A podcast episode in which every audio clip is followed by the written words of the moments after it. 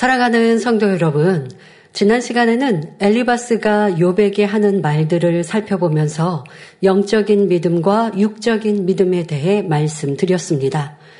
욥의 친구들은 하나님을 만난 체험이 없고 영적인 믿음이 없었기에 하나님을 멀리 계시는 분으로 생각했습니다. 그러나 영적인 믿음이 있는 사람은 하나님께서 늘 내 곁에 함께 하심을 믿기 때문에 범사에 하나님을 의뢰하여 응답과 축복을 받는다 했지요. 성경을 보면 영적인 믿음을 칭찬받은 사람들이 나오는데 대표적인 예로 마태복음 팔 장에 나오는 백부장을 들 수 있습니다. 어느 날 로마의 한 백부장이 예수님께 하인의 중풍병을 고쳐달라고 강청합니다.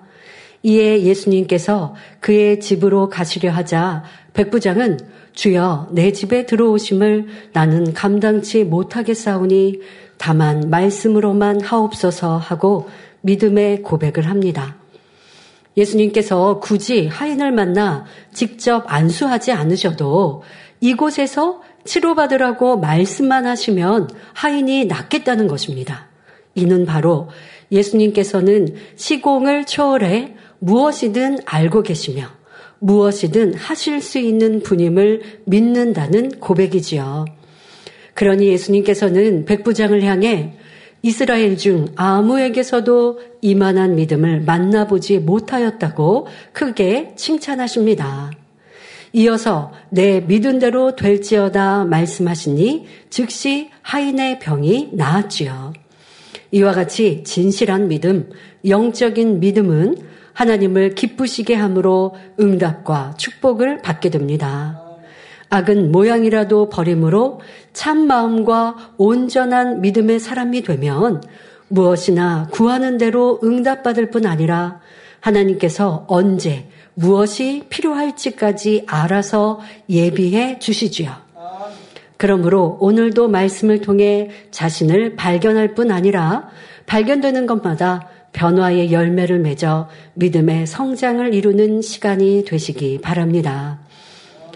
본문을 보면 엘리바스는 자신이 전해 들은 옛 선진들의 사건을 비유로 하여 욥을 깨우쳐 주려고 합니다. 성도 여러분도 말씀을 들으면서 성경에 나오는 사건들을 떠올려 보시기 바랍니다. 본문 욥기 이십이 장 십오 절 십육 절에 내가 악인의 밟던 옛적 길을 지키려느냐? 그들은 때가 이르기 전에 끊어버리웠고 그 터는 하수로 인하여 함몰되었느니라 합니다. 먼저 엘리바스는 욥에게 너는 옛날에 악한 자들이 걷던 그 길을 고집하며 가겠느냐라고 말합니다. 엘리바스가 비유더러 말하는 악인의 밟던 옛적 길이란 바로 자기 유익에 따라 하나님을 섬기기도 하고 멀리하기도 했던 옛사람의 행위를 가리킵니다. 악인의 모습들 중에 특별히 이랬다, 저랬다, 변개하는 이러한 모습을 말하죠. 악인들은 하나님의 역사를 보고 들었을지라도 항상 자기 유익에 맞추어 생각합니다. 예를 들어 출애굽한 이스라엘 백성들은 하나님께서 놀라운 권능으로 역사하실 때는 감사하며 순종했지만 자기 생각이나 유익에 맞지 않으면 이내 불평하고 원망하며 모세 선지자에게 대들었습니다. 이스라엘 백성들이 갈라진 홍해 가운데를 마른 땅처럼 건너고 뒤쫓아오던 애굽 군대에게서 해방되었을 때 얼마나 기뻐했습니까? 그 감격으로 여인들은 소고를 잡고 춤추었으며 온 백성이 찬양했지요. 하지만 이 모습은 잠시뿐이었고 이후 백성들은 조금만 어려움이 와도 불평하고 원망하며 영도자 모세를 돌로 치려고까지 했습니다. 하나님의 권능의 역사를 수없이 보았으면서도 모세가 산에 십계명을 받으러 간 사이 백성들은 송아지 형상 우상을 만들어 숭배함으로 하나님의 진노를 사기도 했습니다. 엘리바스는 바로 욥의 모습이 이러한 사람들과 다름없음을 비유하여 말하고 있는 것입니다. 왜냐하면 욥이 예전에는 하나님을 경외하며 열심히 섬기는 사람이었는데 지금은 나쁜 하나님, 공의를 굽게 하시는 하나님으로 몰아가며 원망, 불평하고 있기 때문입니다. 그래서 욥아, 내가 한때는 하나님을 섬긴 것을 알지만 지금은 하나님을 원망하고 불평하며 옛적 악인들의 전철을 밟아나가는구나, 이렇게 말하는 것입니다. 이는 바로 욥의 신앙이 육적인 신앙이었음을 말해줍니다. 욥은 하나님에 대해 지식적으로 듣고 알아서 섬겼을 뿐 하나님을 만난 체험이 없었기 때문에 시험 앞에 신앙의 민낯이 드러난 것이지요. 여러분, 우리가 연단회 때 이런 말 하죠. 신앙의, 나의 믿음의 참모습, 신앙의 민낯, 지금 설명드린 것처럼 이러한 것을 내가 보았노라고, 바로 내 자신에게서 보았다라고 우리가 부족한 모습들을 발견할 때 고백합니다. 자, 자기 자신에게는 이러한 모습을 찾으세요. 그런데 상대방을 보고 판단하지는 마시라고요. 엘리바스가 지금 욥을 보고 말합니다. 그리고 욥의 말 그대로 부족한, 온전한 믿음이 아닌 육적인 믿음의 모습이 있었던 것들이 친구들에게도 보였기에 지금 이렇게 욥, 너가 선진들의 악인의, 악인의 모습, 그 전철을 밟고 있다라고 말하지만, 그렇게 말하는 말은 맞지만 이 욥의 마음 중심을 다 알고 말하는 것은 아니었기 때문에 엘리바스가 판단 정죄에 속하죠. 그러나 욥 또한도 이런 말씀에 나는 아니야, 또 하나님이 보실 때 그거는 너, 엘리바스의 전적인 판단이다 라고만은 하실 수가 없어요. 왜? 이 욥의 변개한 모습 또한도 우리는 볼 수 있고, 욥 스스로도 이렇게 연단을 만나니 내가 몰랐던 나의 깊은 내면을 보고 있는 것이지요. 그래서 연단이 필요한 것입니다. 여러분들도 신앙생활을 해왔던 과정들을 뒤돌아보십시오. 이럴 때가 많이 있지 않았습니까? 성령 충만했을 때, 그때는 내가 믿음의 반석도 지나 영으로 들어간 것 같은데 왜 나는, 왜 믿음의 반석이 안 나오지? 왜 나는 영이 아니라고 그러시지? 라고 속상할 때가 있으셨습니까? 그런데 연단을 만나니 어떠하시던가요? 여러분 모습이 반석에 미치지 못한 내 모습이 보이셨나요? 영으로 들어가지 못한 내 모습을 발견하셨나요? 네, 그러면 축복입니다. 아, 그래, 내가, 내게 이런 것이 있음을 아버지는 아셔서, 그래서 아직 내가 부족한 것들을 깨달으라고, 발견하라고 영의 믿음, 반석의 믿음을 주시지 않았구나. 그리고 이제 이루면 되지라고 여러분들 소망으로 가지시면 돼요. 그런데 이거는 반대로 엘리바스처럼, 어, 저 사람은 믿음의 반석의 믿음도 받았고 영의 믿음도 받았는데 연단의 때를 보니까 아니, 믿음의 반석 아닌 것 같고요, 영 아닌 것 같은데요. 엘리바스처럼 이렇게 여러분들이 비판하는 사람이고 자꾸만 상대를 보고 평가하는 사람이 돼버리면 안 되신다고요. 네. 왜 그에게는 영의 믿음을 주셨는데 내가 볼 때는 왜 그렇지 않을까 하지 마시고, 그런 게 다 판단이에요. 어떤 이들은 아직 부족하지만 그 믿음을 주셔서 더 온전히 채우라는 기회를 주실 수도 있고, 또 그는 분명히 그렇게 이룬 부분도 있고, 또 내가 보는 이쪽 면에서는 부족한 게 보이지만 그 중심과 그 외에 여러 가지는 내가 꼭 배워야 되는 많은 장점이 있을 수도 있는데 내 눈으로 평가하고 판단하면 죄가 됩니다. 자, 그러면 여러분들, 우리가 정말 이 엘리바스가 욥에게 지적하고 있는 것처럼 우리는 악인의 전철을 밟고 있는 이런 변개하는 모습은 있지 않은지 여러분 스스로에게 한번 살펴보시길 바랍니다. 자, 여러분들은 하나님의 살아계심을 믿고 마음으로 섬기십니까? 대부분 그렇다고 대답하시겠지만 지난날 여러분은 어떠하셨는지 생각해 보시기 바랍니다. 처음에 전도를 받아 말씀을 듣고 성경을 읽고 하나님의 권능의 역사들을 많이 들었다고 해서 진정 마음에 하나님이 믿어지고 하나님을 사랑하는 마음이 생기지는 않습니다. 처음에는 그저 지식적으로 아는 하나님이요, 내가 체험한 적이 없으니 무덤덤한 마음이죠. 지금 여러분 하나님을 처음 만났던 초신자 때를 지금 여러분들에게 물어보는 겁니다. 자, 물론 초신자들 중에 성령 충만하여 하나님을 사랑한다고 고백하는 분도 있지만 시간이 지나면서 그 사랑이 식어지는 경우가 대부분입니다. 응답받고 축복받을 때는 하나님이 좋은 분이신 것 같고 기쁘고 감사한데, 막상 어려움이 오면 꼭 이렇게 신앙생활을 해야 하나? 힘들다, 버겁다 생각하기도 합니다. 그렇기 때문에 연단을 통해 하나님을 만나는 체험이 필요한 것입니다. 지금 여러분들 왜 초신자 때를 생각해 보시라고 하냐면요. 아직 욥은 하나님을 직접 만난 체험이 없기 때문에 지금 이렇게 부족한 모습을 보인다라는 것입니다. 그리고 우리도 그런 모습이 있었다는 것이죠. 여러분들이 딱 하나님을 만나고 아무리 권능이 있는 제단에서 권능을 듣고 본다 할지라도 그것이 온전한 내 믿음, 내 신앙이 되지 않아서 그래, 이랬다, 저랬다, 충만했다, 그렇지 않았다 하는 변개하는 우리의 모습, 엘리바스가 욥에게 지적하는 모습이 있었을 것이고 아무리 충만한 초신자라고 해도 그것이 온전하지 않다. 이런 믿음의 분량을 들을 때 이런 비유를 많이 들어주십니다. 왜? 충만하다고 해서 다 된 게 아니라는 거예요. 신앙생활은 마음의 할례를 해야 이게 진짜거든요. 그런데 초신자 때는 마음의 할례를 아직 할 줄을 모르죠. 또 아버지 하나님께서도 그걸 지금 당장 요구하시는 것은 아닙니다. 예수 그리스도를 구세주로 영접하고 천국과 지옥이 있음을 알고 보이지 않는 하나님이 정말 살아 역사하시는 내 아버지이심을 믿었다. 라고 하는 그것으로 초신자는 우선 믿음을 갖습니다.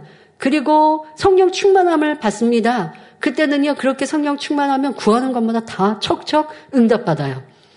그러면 남, 다른 분들이 보기에도 야, 저 사람 혹시 착각해서 믿음이 되게 좋겠다. 아니면 스스로도 나는 믿음이 참 좋아.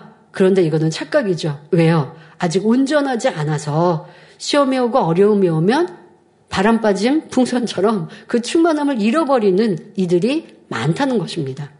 그럼 변개함에 없는 믿음은 어떻게 된다고요? 마음을 할례해서 악은 모양이라도 버리고 또 하나님이 나에게 좋은 거 주실 때만 내 하나님, 사랑의 하나님이 아니라 어려움이 오고 시련이 와도 나의 하나님, 좋은 거 주시는 하나님, 사랑의 하나님 이거를 믿을 때 그리고 믿고 그 신앙이 변하지 않을 때 이게 참 믿음이거든요. 그러기 위해 신앙의 과정 중에 연단이라는 것은 꼭 필요한 것입니다.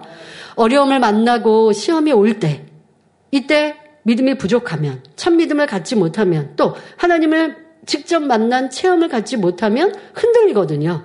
자, 그런데 그래도 듣고 본 하나님의 말씀과 권능이 있어요.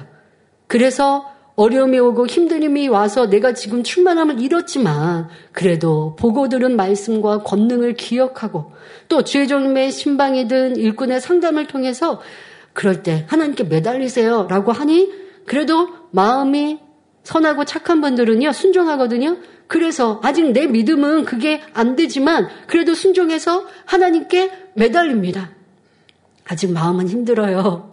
아직 좀 슬픔도 있고 성령의 충만함도 잃었어요. 그래도 가르쳐주시는 대로 들은 말씀대로 하나님께 매달려서 기도합니다. 그랬더니 하나님께서 문제를 해결해 주세요.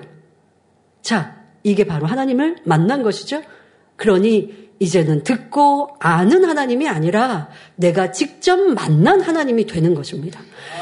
우리 신앙, 우리 사람이라는, 우리 사람은요, 옆에서 아무리 크고 놀라운 권능을 체험해도 들을 때는요, 아, 하나님은 그렇게 살아계시구나. 그래, 하나님은 전지전능하셔. 라고 믿는 것 같지만요, 내게 조금 어려움이 와도 이내 슬퍼하고 힘들어하고 하나님을 잊어버려요. 내가 직접 만나야 돼요. 그런데 내가 감기 걸렸는데 예전에는 하나님 만나기 전에 감기 걸리면 맨날 며칠 들어 눕고 약을 먹어도 시원찮았는데 그런데 이 재단 만나서 이 크고 놀라운 권능을 들었습니다. 그리고 또 신방을 통해서 그런 믿음의 행군들이 무엇인지를 알았습니다.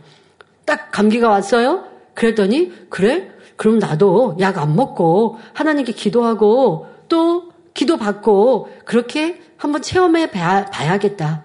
아직 내 믿음은 아니지만 듣고 본 것들이 많이 있으니까 그렇게 도전했어요. 그리고 믿음으로 기도를 받고 기도했더니 아 이거는 그냥 하룻밤도 안 되게 감기가 딱 물러갔어요.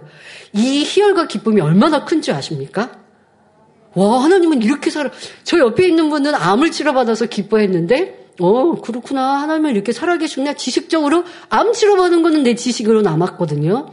내가 감기 치료받으면요. 내 마음의 하나님을 모시게 돼요. 그러니까 우리가 직접 이렇게 체험하는 신앙생활이 중요합니다.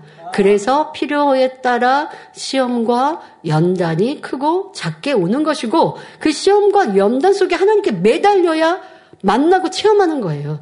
그냥 평안하게 신앙생활하며 하나님을 만나고 체험할 수 있지 않나요? 항상 하나님을 인정한다면 그런 분들은 평안한 가운데도 항상 만나고 체험하고 동행하는 삶을 살 수 있지만, 우리 안에 죄와 악이 있고 세상 가운데 살아가던 사람인지라 먼저는 육신의 생각이 튼타거든요. 사단이 내 생각에 믿음을 저버리게 하거든요. 그러니 내가 직접 하나님을 만나는 시련을 통해 치료의 하나님, 응답의 하나님, 사랑의 하나님, 위로의 하나님, 그것이 내 마음에, 내 육체에 심겨지면, 그러면 그 다음에는 더 큰 믿음으로, 참 믿음으로 성장할 수 있게 됩니다. 자, 이렇게 하나님을 만나는 체험을 함으로써 비로소 영적인 믿음이 생겨나고 하나님의 사랑을 느끼게 됩니다. 그러니 다음에는 조그만 어려움에 원망 불평하고 변개하지 않죠. 아직 이런 체험이 없을 때는 어려움이 오면 충만함을 잃고 불평하고 원망했거든요. 불평하고 원망했다가 다시 입을 다물고 회개하고 하나님께 매달렸더니 응답받고 치료받았어요. 그러면 그 다음에는 어려움이 올 때 불평 원망하지 않는 사람으로 발전하는 거죠. 자, 이렇게 여러분들의 믿음이 성장해서 또 시련을 통해, 어려움을 통해 영적인 믿음으로 발전해 가셔야 합니다. 이렇게 연단을 통해 신앙이 성장해 가면 시련 앞에서도 넘어지지 않는 큰 믿음을 소유하게 되는 것입니다. 이거는 한 번, 두 번의 시련으로 되는 게 아닙니다. 내가 믿음이 어릴 때는 작은 시련, 어려움이 옵니다. 그것을 승리했습니다. 이만큼 커졌습니다. 그러면 또 그 믿음에 걸맞는 조금 더 큰 시련과 시험과 어려움이 오죠. 그러면서 계속 계속 성장해 가는 것입니다.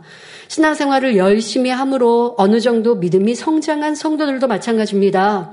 일이 잘 풀리고 평안할 때는 항상 기뻐하라, 쉬지 말고 기도하라, 범사에 감사하라는 말씀이 곧 내 말씀이고 마치 자신은 그 말씀대로 잘 지켜 행하는 것 같습니다. 그런데 어느 순간 일이 내 뜻대로 풀리지 않고 어려움이 다가오면 충만함을 잃고 육신의 생각에 빠져들기도 합니다. 그제야 항상 기뻐하라, 쉬지 말고 기도하라, 범사에 감사라는 말씀이 내 안에 있지 않은 것을 발견하게 되지요. 아, 나는 믿음이 큰 줄 알았는데 아니었구나. 영적인 믿음이 부족한 사람이었구나 하는 것을 깨우치게 됩니다. 그리고 자신에게 왜 어려움이 와야 했는지, 왜 연단의 시간이 필요했는지를 깨닫게 됩니다. 이러한 과정을 통해 악의 모습을 벗어버리고 말씀대로 행할 때 영적인 믿음이 성장하고 하나님을 만나는 체험을 통해 하나님에 대한 사랑도 점점 깊어지는 것입니다. 여러분, 믿음은 그냥 내가 평안하게 신앙생활한다, 그냥 내가 안전한 신앙생활한다고 해서 성장하는 것이 아닙니다. 왜 우리 안에 악을 버리는 만큼 믿음이 성장하고 신앙이 탄탄해지는 거예요. 자, 악을 버리기 위해서는 누군가 나를 괜히 미워할 수도 있고요. 누군가 나를 괜히 험담할 수도 있고요.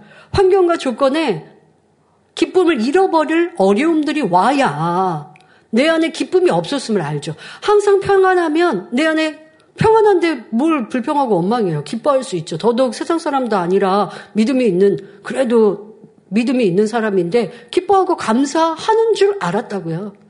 그런데 어려움이 오니 기쁨이 없어졌어요. 이건 참 믿음이 아니죠.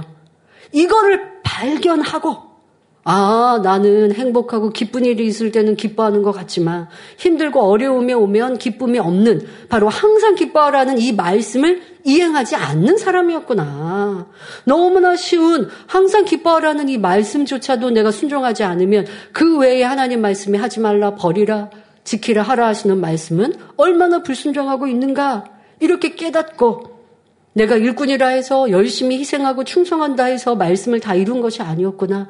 내 안에 악이 발동되고 부딪힐 상황과 여건이 아니어서, 그래서 내 안에 악이 안 나왔지. 아니, 환경으로 조건으로 누군가 나를 괴롭게 하고 힘들게 하고 어렵게 하니까 나도 변론하고 있고, 나도 다투고 있고, 나도 미워하고 있고, 나도 수근수근하고 있고, 판단 정지하고 있구나. 이게 내 안에 있었던 거구나 라고 하는 것을 발견했다면 힘든 게 아니라고요.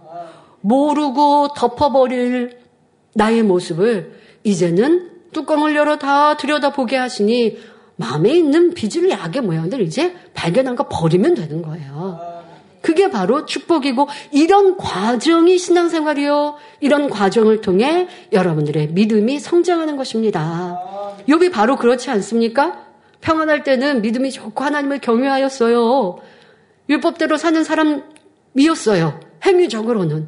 그러나 마음 깊은 근본의 학은 몰랐습니다. 왜? 드러날 환경이 하나도 없었으니까. 그런데 환경이 힘들고 어려우니 내 안에 있는 악이 막 발동되고 이게 불 부, 붙이면 타오를 재료가 많으면 마른 장작이 많으면 확 하고 타오르지 않겠습니까?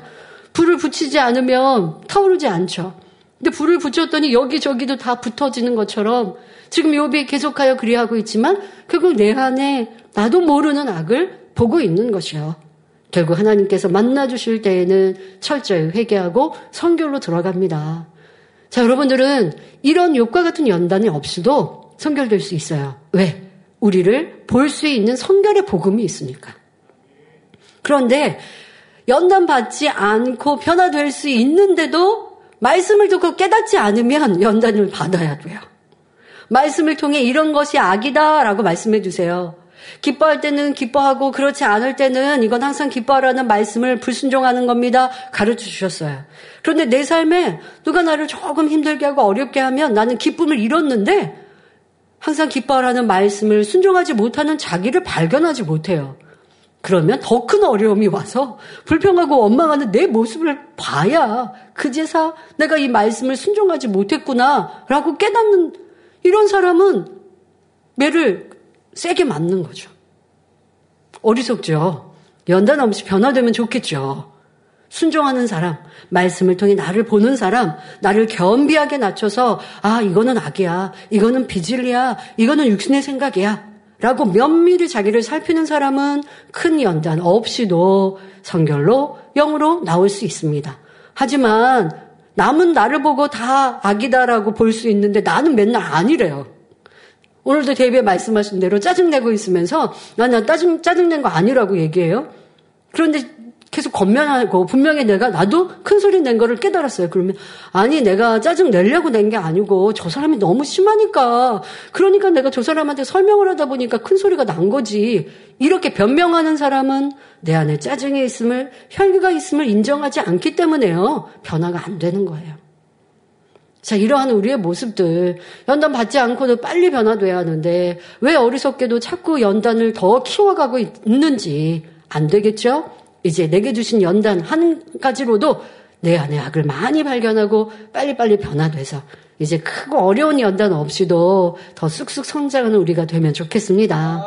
자, 이처럼 영적인 믿음은 연단을 통해 하나님을 만나고 체험하면서 얻어지기 때문에 하나님께서는 욥을 연단하고 계십니다. 욥이 지식적인 믿음 가운데 육적으로 하나님을 섬겼던 것을 이제는 바꾸어서 하나님을 만나고 체험하여 영적으로 섬길 수 있도록 인도하고 계시는 것입니다. 성도 여러분, 영적인 믿음에는 반드시 행함이 따릅니다. 만일 믿음이 있노라 하면서 믿음이 없는 사람처럼 행한다면 이는 변화되기 전에 욥과 다름이 없으며 악인의 전처를 받고 있음을 알아야 합니다. 요한일서 일 장 육 절, 육 절 칠 절에 만일 우리가 하나님과 사귐이 있다 하고 어두운 가운데 행하면 거짓말을 하고 진리를 행치 아니함이거니와 저가 빛 가운데 계신 것 같이 우리도 빛 가운데 행하면 우리가 서로 사귐이 있고 그 아들 예수의 피가 우리를 모든 죄에서 깨끗하게 하실 것이요 말씀합니다. 그러니 우리가 빛이신 하나님 말씀대로 살지 않으면 아무리 하나님 믿습니다 고백해도 이는 진실이 아니며 그 믿음은 육적인 믿음에 불과함을 알아야 합니다. 그러므로 우리는 평안할 때는 기뻐하다가 어려움이 오면 이내 변개하는 행함이 없는 악인들의 전철을 밟을 것이 아니라 핍박 가운데도 믿음을 지키고 기쁨과 감사를 잃지 않으며 변함없이 하나님을 사랑했던 믿음의 선진들의 길을 따라가야 하겠습니다. 아... 여러분, 지난 시간에 육적인 믿음과 영적인 믿음이라는 제목으로 말씀을 드리고 오늘도 지금 이렇게 육적인 믿음, 영적인 믿음, 육적인 믿음에 있었던 욥을 영적인 믿음으로 성장시키기 위해 하나님께서는 연단하셨고 육적인 믿음의 대표적인 모습 이렇게 변개하는 것이라고 설명했는데요. 자, 여러분들도 한번 한 가지로 깨우침을 한번 우리가 가져봅시다. 내가 평안하고 행복하고 응답이 많이 임할 때는 좋으신 하나님, 사랑의 하나님, 내 하나님, 아니 내 아버지이십니다. 자, 그런데 좀 응답이 더딘 것 같고요. 내 형편에 어려움이 있습니다. 그럴 때는 하나님이 멀리 느껴지신다면 이것이 바로 내 안에 온전하지 못한 모습입니다. 어려움이 있고 응답이 더디면 내 안에 문제가 있음을 알아서 그런 모습 속에서도 하나님은 내 아버지시고 사랑의 아버지시고 긍휼의 아버지이세요. 그 하나님께 더 부르짖어야지, 그 하나님을 더 기쁘시게 해드려야지 라는 마음이라면 아직 응답이 더딘 모습 속에서도 이 사람은 참 믿음을, 영적인 믿음을 가졌다 할 수 있죠. 그런데 좋은 하나님이셨다가 때로는 멀리 계신 하나님으로 느껴진다면, 하나님이 지금은 나를 안 사랑하시나 봐 라고 생각됐다면 이것이 바로 엘리바스가 욥에게 지적하고 있는 이러한 내가 악인의 전처를 받는 참 믿음을 갖지 못한 모습임을 알아야겠습니다. 그러면 엘리바스가 십육 절에 그들은 때가 이르기 전에 끊어버리웠고 그 터는 하수로 인하여 함몰, 함몰되었느니라 라고 한 말의 의미는 무엇일까요? 이는 역사를 돌아볼 때 악인들은 때가 되기도 전에 끊어지고 삶의 터전이 물에 휩쓸려 버렸는데 이와 마찬가지로 그들의 전처를 밟는 사람들도 그러한 결과를 맞게 된다는 의미입니다. 성경을 보면 악인들이 물에 수장되거나 땅속으로 함몰된 사건이 나옵니다. 출애굽기 십사 장에 보면 출애굽한 이스라엘 백성들을 뒤쫓던 바로의 군대는 갈라진 바다에 따라 들어갔다가 앞서가는 이스라엘 백성들, 하나님의 권능, 모세의 순종함으로 홍해를 갈라 마른 땅으로 건너고 있습니다. 뒤따르던 이 바로의 군대들도 지금 이스라엘 백성들을 따라서 지금 마른 땅으로 건넜는데 웬일입니까? 다시 이 바닷물이 합쳐져서 그들은 홍해에 수장되고 말았지요. 또 민수기 십육 장을 보면 출애굽의 여정 중에 모세의 사촌 고라가 족장들 중 이백오십 명을 꿰어 모세를 대적하는 사건이 나옵니다. 고라와 함께 당을 지은 다단과 아비람은 이스라엘이 가나안 땅에 들어가지 못한 것을 모세의 탓으로 돌리는 어이없는 말을 하였지요. 이에 모세가 하나님 앞에 엎드리자 하나님께서 친히 문제를 해결하십니다. 즉시 땅이 갈라지면서 고라와 다단과 아비람과 그 일족들 모두가 산채로 음부에 빠지고 말았습니다. 그리고 이들의 동조한 이백오십 명은 하나님의 불에 소멸됩니다. 이처럼 엘리바스가 옛 선진들의 사건을 떠올려 보니 악인의 결과는 그들의 때가 이르기 전에 끊기고 함몰되는 것이었습니다. 이처럼 욥도 악인의 전처를 밟았기에 자녀와 재산을 다 잃고 아무 소망 없는 자가 되었다고 단정을 짓고 있습니다. 그러나 엘리바스가 악인들의 결과는 무조건 끊어지는 것이다 라는 의미로 한 이 말은 진리에 맞지 않습니다. 하나님께서는 악인일지라도 무조건 끊어버리시는 것이 아니라 죄의 경중에 따라 달리 적용하시기 때문입니다. 예를 들어 하나님께서는 아브람에게 창세기 십오 장 십육 절에 내 자손은 사대 만에 이 땅으로 돌아오리니 이는 아모리 족속의 죄악이 아직 관영치 아니함이니라 말씀하신 대로 당시 가나안 땅에 살고 있는 아모리 족속의 죄악이 아직 관영치 않았을 때는 그들을 멸하시지 않았습니다. 그러다 사대가 지나면 그들의 죄악이 심판을 받을 정도로 쌓일 것을 아시니 곧 그때가 아브라함의 후손이 그들의 땅에 들어갈 때라고 말씀하시는 것입니다. 이렇게 악인이라 해서 즉시 심판을 하시는 것이 아니라 정확한 공의 가운데 이루심을 알 수 있습니다. 그렇다고 하나님께서 그들의 아기차기를 기다리신 것이 아닙니다. 어찌하든 사람들이 죄악에서 돌이켜서 구원을 얻기를 바라시기에 미리 알려주고 기회를 주시는 사랑의 하나님이십니다.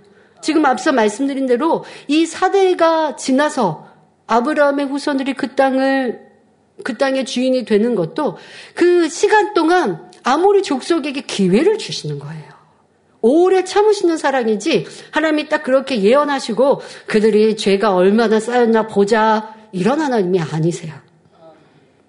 음, 저들은 이제 이렇게 시간이 지나면 내가 멸할 거야 라고 말씀하셨다고 해서 하나님이 그렇게 정하신 대로 그들을 이끌어 가신다는 게 아닙니다. 그 시간 동안 기회를 주시고 회개하면 아버지는 너무 기뻐하시는 거죠. 이런 용서의 하나님, 사랑의 하나님을 우리는 오해해서는 안 됩니다. 또 하나님께서는 똑같은 죄라도 각 사람의 마음 중심에 따라 공의를 달리 적용하십니다. 예를 들어 돈을 훔친 두 사람이 있는데 한 사람은 급히 친구의 수술비를 마련하기 위해서였습니다. 그런데 다른 한 사람은 단순히 자신의 욕심을 채우기 위해 도둑질을 했습니다. 이때 남을 돕기 위해 죄를 지은 사람은 긍휼의 공의가 적용될 수 있습니다. 그렇다고 선한 의도에서라면 죄를 지어도 된다는 뜻은 결코 아닙니다. 사람이 죄를 지었을 때 하나님께서는 행위 자체가 아닌 마음 중심을 보시고 공의롭게 판단하신다는 것입니다. 또 어떤 사람이 입술로 악한 말을 낼 때 사람들은 단지 들리는 그 말만으로 상대를 평가하고 판단할 수 있습니다. 그러나 하나님께서는 그가 참으로 악한 의도로 한 말인지 다른 의도로 한 말인지 정확히 아십니다. 비록 말은 악해도 그 속마음은 돌이키려는 마음일 수도 있고 또 의분해서 하는 말일 수도 있지요. 그래서 외관상으로는 똑같은 죄를 지었다 해도 그 사람의 마음이 어떠하냐에 따라 연단이 올 수도 있고 오지 않을 수도 있는 것입니다. 이어지는 본문을 보면 욥기 이십이 장 십칠 절에 그들이 즉 악인들이 하나님께 말하기를 우리를 떠나소서 하며 또 말하기를 전능자가 우리를 위하여 무엇을 하실 수 있으랴 하였으나 말합니다. 만일 사람이 하나님께 우리를 떠나소서 하며 또 하나님이 우리를 위해 무엇을 하실 수 있겠는가 라고 말한다면 이는 믿음 자체가 없음을 나타냅니다. 하나님을 섬기고 경외하는 것이 아니지요. 이 또한 출애굽한 이스라엘 백성의 경우를 통해 알 수 있습니다. 하나님께서는 모세를 세워서 이스라엘 백성들에게 생명과 구원의 길을 알게 해주셨으며 크고 놀라운 하나님의 역사를 보여주셨을지라도 그들은 마음으로 믿지 못했습니다. 앞서 말씀드린 대로 하나님이 놀라운 권능으로 역사하실 때는 백성들이 춤을 추며 기뻐하고 감사하였습니다. 그러나 당장 현실적으로 유익이 되지 않으면 원망하고 탄식하며 저주하고 악을 바라였지요.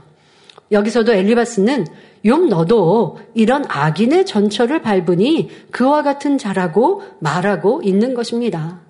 그런데 이어지는 엘리바스의 말을 보면 전혀 앞뒤가 맞지 않는 말을 합니다. 욥기 이십이 장 십팔 절에 하나님이 좋은 것으로 그 집에, 집에 채우셨느니라 악인의 계획은 나와 판이하니라 라고 말하지요. 엘리바스는 앞에서는 악인들은 때가 이르기도 전에 끊어지고 그 터는 하수로 인하여 함몰되었다. 즉 악인들이 어떻게 멸망했는지를 설명하면서 욥 너도 악인의 전철을 밟기 때문에 이처럼 고난당하고 있다라는 의미로 말했습니다. 그런데 이제는 하나님께서 악인의 집에 좋은 것으로 채우셨다고 말하고 있으니 문자적으로만 보면 모순되는 말이 됩니다. 지금까지 앞에 한 말과 지금 십팔 절에 하는 말이 앞뒤가 좀 안 맞는 말이지요. 자, 그러니 여러분들이 어떤 의도로 이런 말을 했는지도 잘 이해하셔야겠습니다. 자, 우선 하나님께서 악인의 집에 좋은 것으로 채우신다는 말 자체가 진리에 맞지 않습니다. 하나님께서는 선을 사랑하시고 악을 미워하시는 분이니 악을 행하는 사람에게 좋은 것을 주시지 않습니다. 또 엘리바스도 이런 뜻으로 말한 것이 아닙니다. 여기서 우리는 일상생활에서 우리의 언어 습관을 돌아볼 필요가 있습니다. 사람이 대화할 때 단어를 잘못 사용함으로 상대를 오해하게 하는 일들이 많습니다. 마음은 그게 아니었는데 적절하지 않은 표현을 해서 오해를 낳는 경우이지요. 그런가 하면 적절한 표현을 했는데도 상대가 기분에 따라 좋은 말도 나쁜 뜻으로 받아들이는 경우도 있습니다.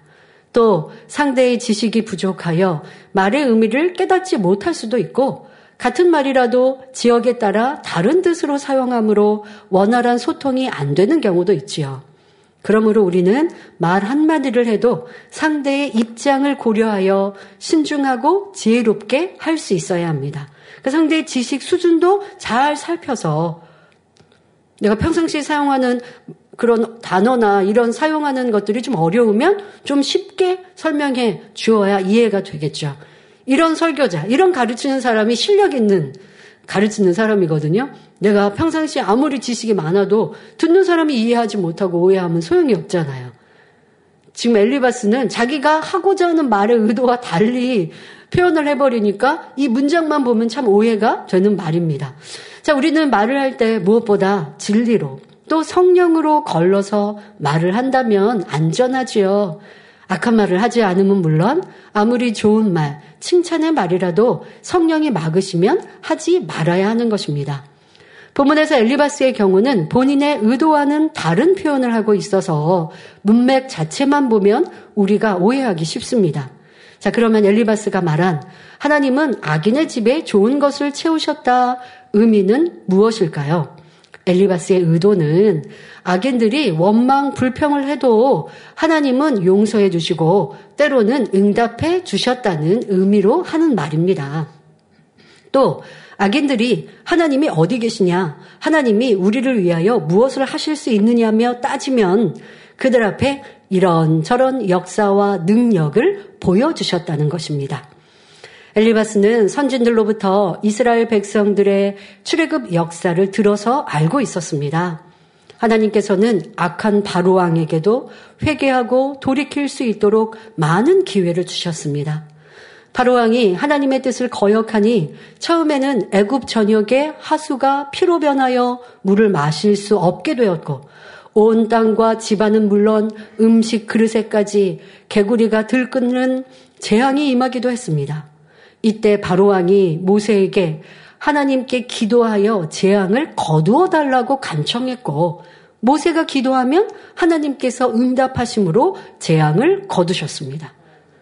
그러니까 바로 모세가 기도하여서 재앙이 임하기도 하고 모세가 기도하여 재앙이 거두어지기도 하고 하나님의 사람은 이렇게 축복권, 저주권이 있는 것입니다. 자, 그런데 이 일을 이루시는 분은 하나님이시지만 그 일을 대신 행하는 하나님의 사람들에게 축복권, 저주권이 있다고 표현하는 것이 틀린 것이 아니에요. 하나님의 역사를 끌어내리는 하나님의 사람. 그 사람이 구할 때에 축복도 임하고 저주도 임하는 것입니다. 자, 그런데 바로 왕은 재앙이 임하면 잠시 돌이키는 듯 하다가 재앙이 거두어지면 다시 하나님의 뜻을 거역하여 더 큰 재앙을 당합니다. 마침내 바로왕의 장자로부터 신하와 백성과 종들, 심지어 생축에 이르기까지 모든 장자가 죽음을 당하였으며 애굽의 군대까지 홍해에 수장되고 말았습니다. 이렇게 하나님께서는 애굽 왕을 단번에 멸하시지 않고 계속해서 하나님의 능력을 보이심으로써 열 차례나 돌이킬 기회를 주셨지만 그는 끝까지 악을 행하다가 멸망당하고 말았던 것입니다. 이렇게 악한 자라도 곧바로 멸망치 않으시고 기회를 주시는 하나님을 엘리바스는 악인의 집에 좋은 것을 채우셨다고 표현한 것입니다. 또 하나님께서는 출애굽한 이스라엘 백성들이 하나님을 멸시할지라도 응답해 주실 때가 있었습니다. 그 이유는 이러한 역사들을 보면서 그들의 강팍함이 녹아짐으로 하나님의 살아계심을 알고 믿을 수 있게 해주시기 위해서입니다. 그런데 여러분들 이런 말씀을 오해하시면 안 됩니다. 아, 그러면 우리가 하나님을 원망하고 불평해도 하나님은 항상 긍휼히 보시나 보다. 출애굽한 이스라엘 백성들이 이제 출애굽하여 믿음이 여릴 때는, 아직 온전한 믿음, 그들이 체험한 것이 부족할 때는 불평하고 원망해도 하나님이 또 기회를 주시고 또 은혜를 주세요. 그런데 이것이 반복 반복돼서 하나님의 놀라운 권능을 많이 많이 보아서 이제는 육적인 믿음 가지면 아니 되는 때, 그런 때도 하나님을 또 원망하면 하나님은 싫다 하실 수밖에 없는 것입니다.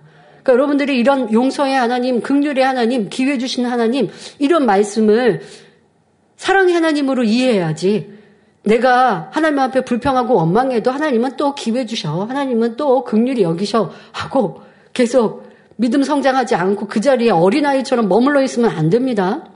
자, 이스라엘 백성들이 금신상을 만들어 우상을 섬길 때 하나님께서는 그들을 멸하고 모세로 하여금 큰 나라를 이루게 하시겠다고 말씀하셨습니다. 자, 그러나 모세가 백성들을 대신하여 간절히 용서를 구하니 하나님께서 뜻을 돌이키고 용서해 주시는 것을 볼 수 있습니다. 자, 그런데 이것은 여러분 특별합니다. 백성들을 보시는 게 아니, 보신 게 아닙니다. 바로 모세 선지자의 하나님께 올린 중보의 기도 때문에 백성들에게 기회를 주신 거예요. 자, 이처럼 하나님의 마음을 움직이는 기도나 행함에 따라서 돌이키시는 하나님이심을 알아야 합니다. 어, 그렇다고 하나님이 이랬다 저랬다 하신 건 아니고요. 뒤에 설명합니다만은 하나님께서 정하셨어도 어떨 때는 용서하시는가, 어떨 때는 그렇지 않으시는가, 이런 공의도 여러분들이 잘 이해하시면 좋겠습니다. 또 다른 예로 열왕기상 이십일 장에 보면 아합왕이 우상을 섬기며 악을 행하니 하나님께서 엘리야 선지자를 통하여 재앙을 내릴 것을 알려주셨습니다. 아합왕이 이 말을 듣고 굵은 배로 몸을 동이며 그 옷을 찢어 통에 자복을 하면서 금식하며 겸비한 자세로 하나님의 긍휼을 구합니다. 그러자 하나님께서는 용서해 주시고 이 재앙을 아들 때에 내리겠다고 하시죠. 자, 용서해 주셨죠. 자, 그러면 그의 아들은 아버지 아합의 잘못으로 인해 애매하게 재앙을 당한다는 것입니까? 그러면 이 또한도 좀 용서의 하나님이라고, 사랑의 하나님이라고 표현할 수 없잖아요. 오해하시면 안 됩니다. 하나님께서는 아합의 아들이 아버지 아합보다 더 악하게 행할 것을 이미 아셨기 때문에 그에 따른 보응을 말씀하신 것입니다.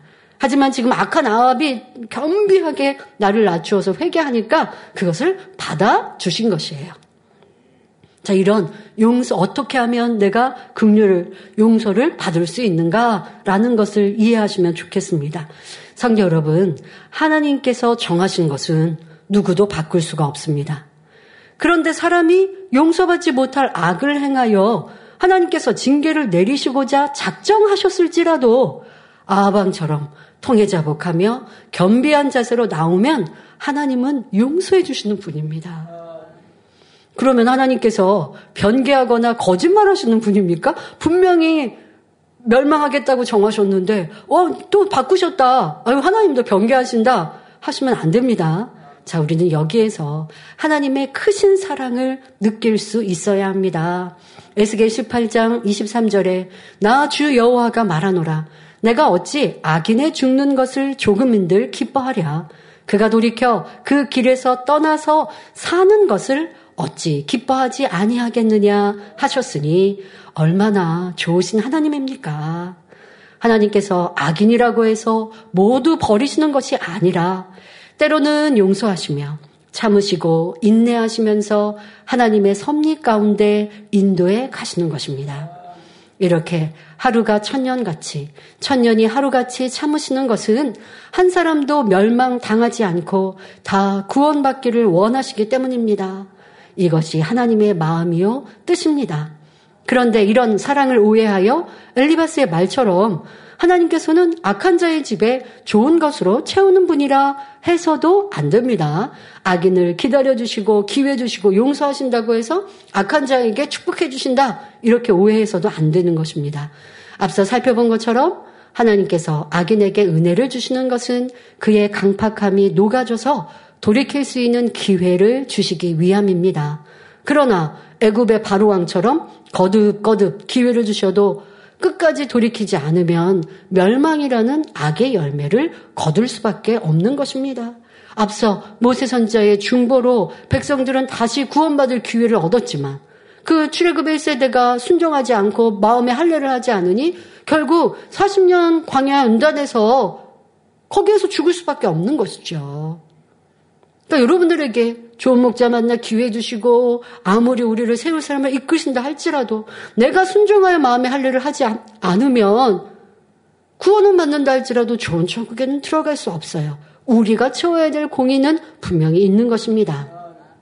그동안 욥이 온갖 비유를 들어 친구들을 지적하니 엘리바스도 비유를 들어 욥을 공격하고 있습니다. 그러나 그의 표현법은 문자적으로 적절치 않았다 말씀드렸고 사실 의미상으로도 맞지 않습니다. 만일 엘리바스가 욥을 의인으로 생각하고 또 욥을 사랑한다면 욥아, 하나님께서는 악한 자라도 은혜를 주셨는데 하물며 의로운 너에게는 어찌 은혜를 주시지 않겠느냐라고 표현해야 할 것입니다. 그러나 엘리바스는 욥을 악인으로 정죄하고 있기 때문에 욥아, 역사를 돌아볼 때 하나님은 악한 사람이라도 그렇게 좋은 것을 채워주신 분이니 악한 너에게도 은혜를 주실 수 있다. 그러니 불평하지 말아라. 그런데 욥 너는 그들보다 얼마나 더 완악하기에 이렇게 은혜를 받지 못하고 있는 것이냐. 이렇게 한 문장에서 상반되는 두 가지 의미를 담아 말하고 있는 것입니다. 여기에서 엘리바스의 표현법보다는 하나님께서 우리에게 깨닫기 원하시는 영적인 뜻을 분별하는 것이 중요합니다. 바로 상한갈대를 꺾지 않고 꺼져가는 심지도 끄지 않으시는 주님의 마음. 아무리 악인이라도 만에 하나 회생할 가능성이 있다면 차마 그 생명을 끊어버리지 못하고 어찌하든 살 길을 열어주고자 하시는 하나님의 마음을 알아야 합니다. 또한 우리도 이러한 용서와 사랑의 마음을 이루어 하나님의 기쁨이 되어야 하겠습니다. 십팔 절 후반절은 다음 시간에 전하도록 하겠습니다. 오늘은 영적인 믿음, 육적인 믿음에 대하여 앞서 설명하고 또한 용서의 하나님, 사랑의 하나님, 긍휼의 하나님, 기회 주신 하나님에 대해 설명드렸습니다. 이런 하나님을 여러분에게도 적용하시지만 중요한 것은 아버지 하나님께서는 참 자녀된 우리도 아버지의 마음을 담기를 원하십니다. 온영의 자녀, 새로운 삶에 들어갈 자녀는 하나님을 닮은 자녀예요.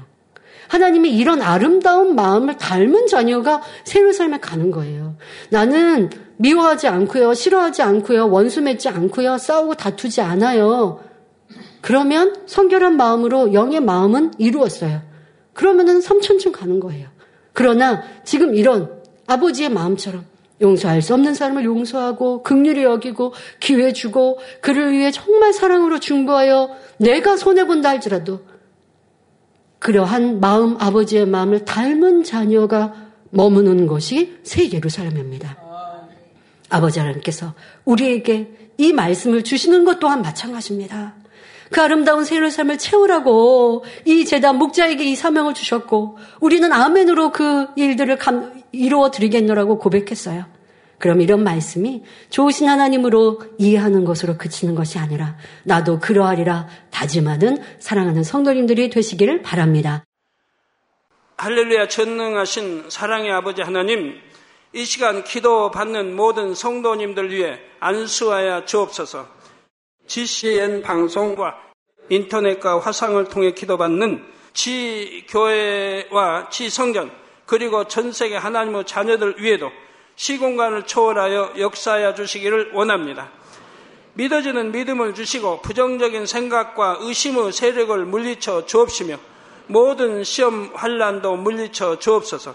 머리부터 발끝까지 오장육부 뼈 마디마디 온몸의 신경 조직 세포 등 아픈 곳마다 성령의 불로 태우시고 근본의 빛으로 역사하여 주옵소서.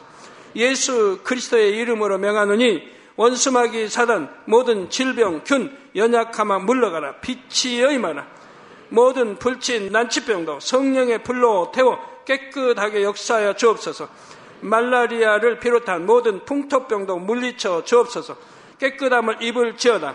감기, 기침, 열, 몸살, 독감 등 각종 유행성 질병도 다 물러가라. 어떠한 유행성 질병 균도 틈타지 않게 지켜 주옵소서. 위암, 폐암, 간암, 유방암, 자궁암, 대장암, 피부암 등 각종 암과 에이즈, 백혈병, 뇌졸중, 고혈압, 저혈압, 심장병, 폐병, 위장병, 당뇨, 부인병, 피부병, 갑상선 질환과 모든 염증도 깨끗게 하여 주옵소서. 소아마비, 중풍, 관절염, 디스크도 온전히 하여 주옵소서. 요통, 두통, 신경통을 비롯한 모든 통증은 사라질지어다. 간질, 자폐증, 우울증, 조울증, 노이로제 등 모든 정신질환도 물러가라. 모든 마비된 것도 풀어지고 일어나 걷고 뛸지어다. 눈도 잘 보이게 하옵시고 귀도 잘 들리게 하여 주옵소서. 소경은 눈을 뜨고 기머거리는 들으며 벙어리는 말할지어다. 각종 사고 후유증도 깨끗게 하시고 부러진 뼈도 붙여 주옵소서. 화상 입은 것도 온전케 하옵소서. 화기야 물러가라. 열도 물러가라. 아버지 흉터도 나지 않게 역사해 주시기를 원합니다.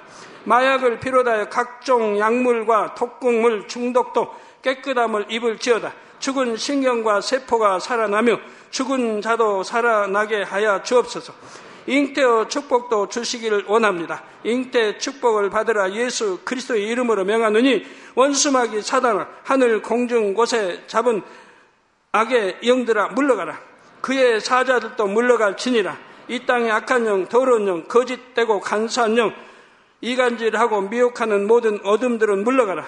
모든 흉악의 결박을 풀고 어둠아 물러가라. 빛이여 임하라. 아버지 하나님, 부르짖어 기도할 수 있는 능력을 주시고 죄를 버리고 성결될 수 있는 능력을 주옵소서. 영혼이 잘됨같이 범사에 잘되게 하시고 가정의 복음화도 이루어 주시길 원합니다. 한 주간도 모든 사고와 재앙으로부터 지켜주시고 불통이 없는 형통한 삶을 살 수 있도록 축복해 주옵소서. 성령의 불담으로 천군 천사와 주님의 불꽃 같은 눈동자로 모든 하나님의 자녀들과 가정, 일터, 사업터를 지켜주시기를 원합니다. 학생들에게 지와 명철을 더하시고 공부도 할 수 있는 뜨거운 마음과 열정도 더하여 주옵소서. 마음과 생각을 세상에 빼앗기지 않도록 지키시고 하나님을 뜨겁게 사랑하는 학생들로 축복하여 주옵소서. 하나님의 자녀들이 먹으나 마시나 입으나 무엇을 하든지 하나님 앞에 영광 돌리는 삶이 되게 축복하여 주시기를 원합니다. 나는 하나님을 만났노라, 체험했노라, 응답받았노라, 축복받았노라 간증하는 입술이 되게 역사하여 주옵소서. 아버지 하나님 감사합니다. 홀로 영광 받으옵소서. 우리 주 예수 그리스도의 이름으로 기도하옵나이다. 아멘.